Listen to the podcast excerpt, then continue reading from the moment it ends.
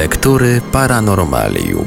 Dziś w naszych lekturach zaprezentujemy fragment książki niezwykłej, napisanej przez niezwykłego człowieka. Moje widzenie świata ojca Andrzeja Czesława Klimuszki, polskiego kapłana, franciszkanina, wizjonera, jasnowidza, medium i zielarza. Książkę tę na naszej antenie zaprezentujemy w odcinkach w całości. Prekognicja Najwyższym stopniem jasnowidzenia i najtrudniejszym do rozwikłania jest prekognicja. Ten rodzaj jasnowidzenia nie mieści się w żadnych kategoriach przesłanek rozumowych. Polega na widzeniu wydarzeń, faktów, tragicznych wypadków, jakie mają nastąpić w bliższej lub dalszej przyszłości. Wiemy już dzisiaj, co ma nastąpić jutro. Widzenia tego rodzaju stoją w wyraźnej sprzeczności ze zdrowym rozsądkiem i z wszelką logiką. Skutek wyprzedza swą przyczynę. Rzecz nie do przyjęcia. Zając padł, zanim strzelił do niego myśliwy.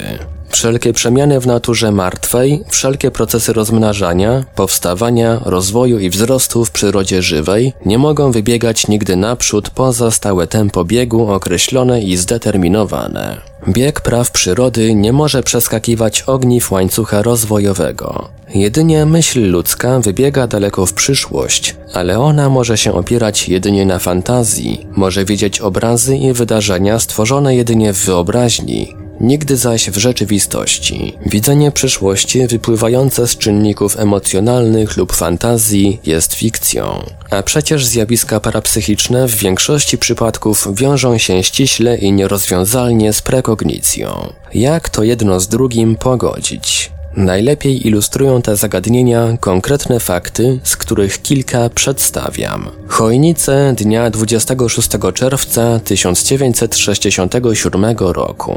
Wielce szanowny panie, nie wiem, czy przypomina pan sobie o naszym wypadku w Londynie. Na kilka dni przed naszym wyjazdem do Anglii gościliśmy pana w Chojnicach. Ostrzegał nas pan o wypadku, jaki nas czeka w Londynie. Sprawdziło się. Mieliśmy wypadek samochodowy w Londynie. Najwięcej obrażeń odniosła moja siostra, która przeleżała kilka dni w szpitalu. Po wypadku sprawa została skierowana do sądu o odszkodowanie. Chciałabym się dowiedzieć, czy warto robić starania za pośrednictwem adwokata w Polsce. Nie wiem, jak dalej postąpić. Łączę serdeczne pozdrowienia. Jadwiga Marks Spośród wielu najwspanialszym przykładem widzenia przyszłości był fakt, który szerokim echem odbił się w społeczeństwie, a zwłaszcza w sferach kościelnych i dotarł aż do Watykanu. Fakt ten wydarzył się w roku 1947 w Olsztynie. Byłem tam wówczas w sprawach służbowych i musiałem się zetknąć z licznym gronem osób różnych zawodów, m.in. księży. Po omówieniu spraw urzędowych zaczęto mnie zasypywać pytaniami na różne aktualne tematy. Jeden z księży zapytał o losy kościoła na najbliższą przyszłość w Polsce. Wśród wielu rzeczy, jakie wówczas wypowiedziałem, najważniejsza była jedna, a mianowicie dokładna przepowiednia śmierci kardynała Augusta Chlonda, prymasa Polski. Dosłownie powiedziałem tak. Widzę niespodziewaną śmierć kardynała Chlonda 24 października. Przyczyną jego śmierci będą płuca, chyba grypę zaziębi. Po nim zaraz przyjdzie do grobu drugi dygnitarz kościelny, mniejszego kalibru, co w stylistycznie poprawnej formie tak brzmieć powinno. Zaraz po śmierci kardynała Chlonda umrze nagle drugi dostojnik duchowny, nieco niższy w hierarchii kościelnej. Przepowiednia za cztery miesiące spełniła się dosłownie we wszystkich szczegółach. Kardynał zmarł na zapalenie płuc po operacji wyrostka robaczkowego. Biskup Łukomski, wracając z pogrzebu kardynała Chlonda, zginął w wypadku samochodowym.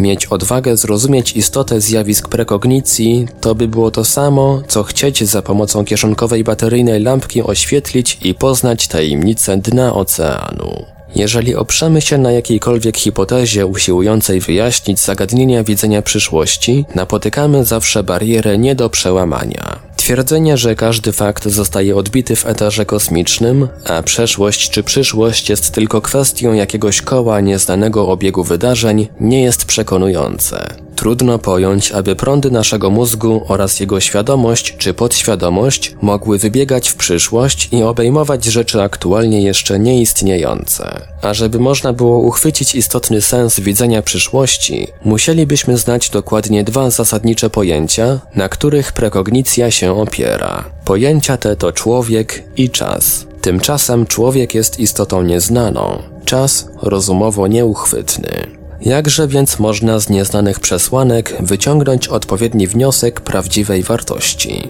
Problem ten zmusza do postawienia raz jeszcze pytania, czym jest w swej rzeczywistości człowiek. Musimy w nim uznać zasadniczy dualizm, czyli istnienie dwóch odrębnych pierwiastków, to jest ciała w jego strukturalnych złożonych formach oraz duszy w jej nieprzeliczonych przejawach działania.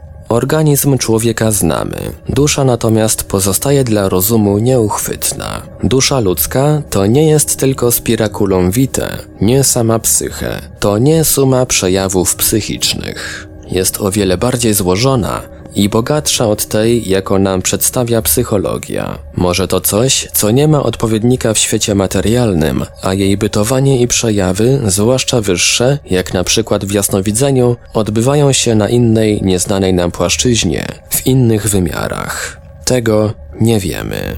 Jeszcze bez porównania trudniejszym dla nas problemem jest pojęcie czasu, w którym fakty i wydarzenia umieszczamy. Co to jest czas? Czy ma swoją egzystencję, czy jest tylko pojęciem subiektywnym, umownym, potrzebnym do praktycznego układu życia ludzkiego? Od zarania dziejów myśli ludzkiej aż do dnia dzisiejszego żaden geniusz nie potrafił ani wyjaśnić, ani zdefiniować pojęcia czasu.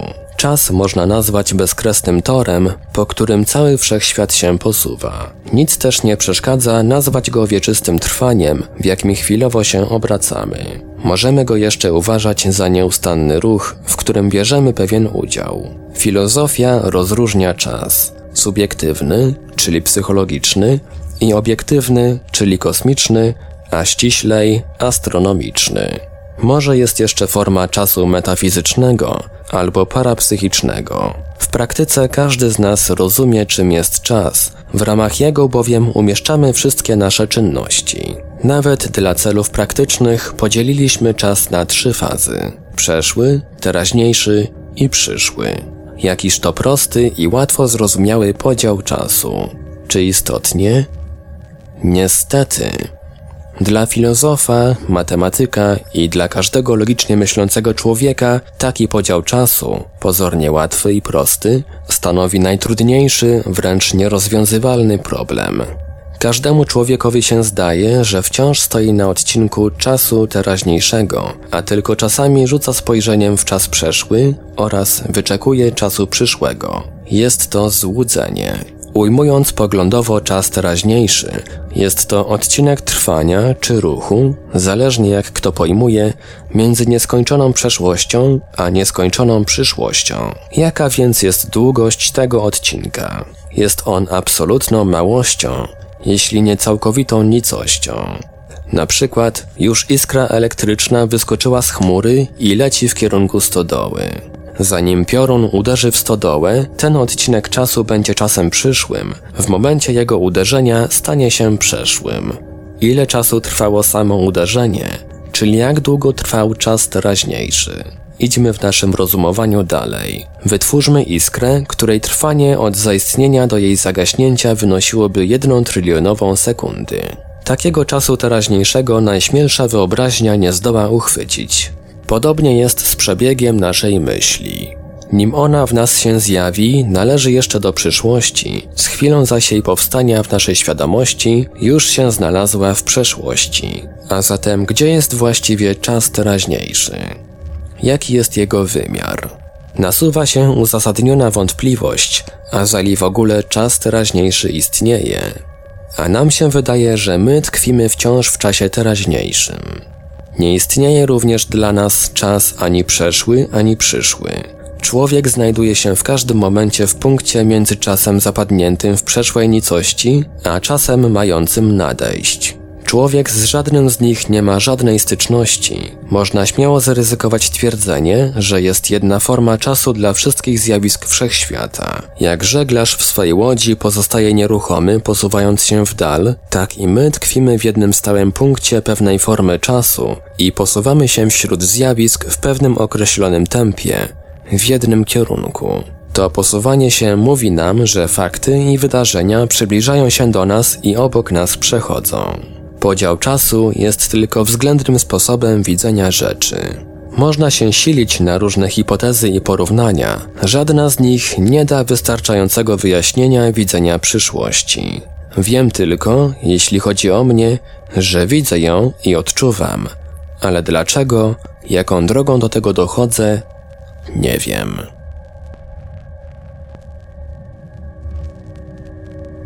Był to fragment książki Moje widzenie świata ojca Andrzeja Czesława Klimuszki. Dalszy ciąg w kolejnym odcinku Lektur Paranormalium. Lektury Paranormalium.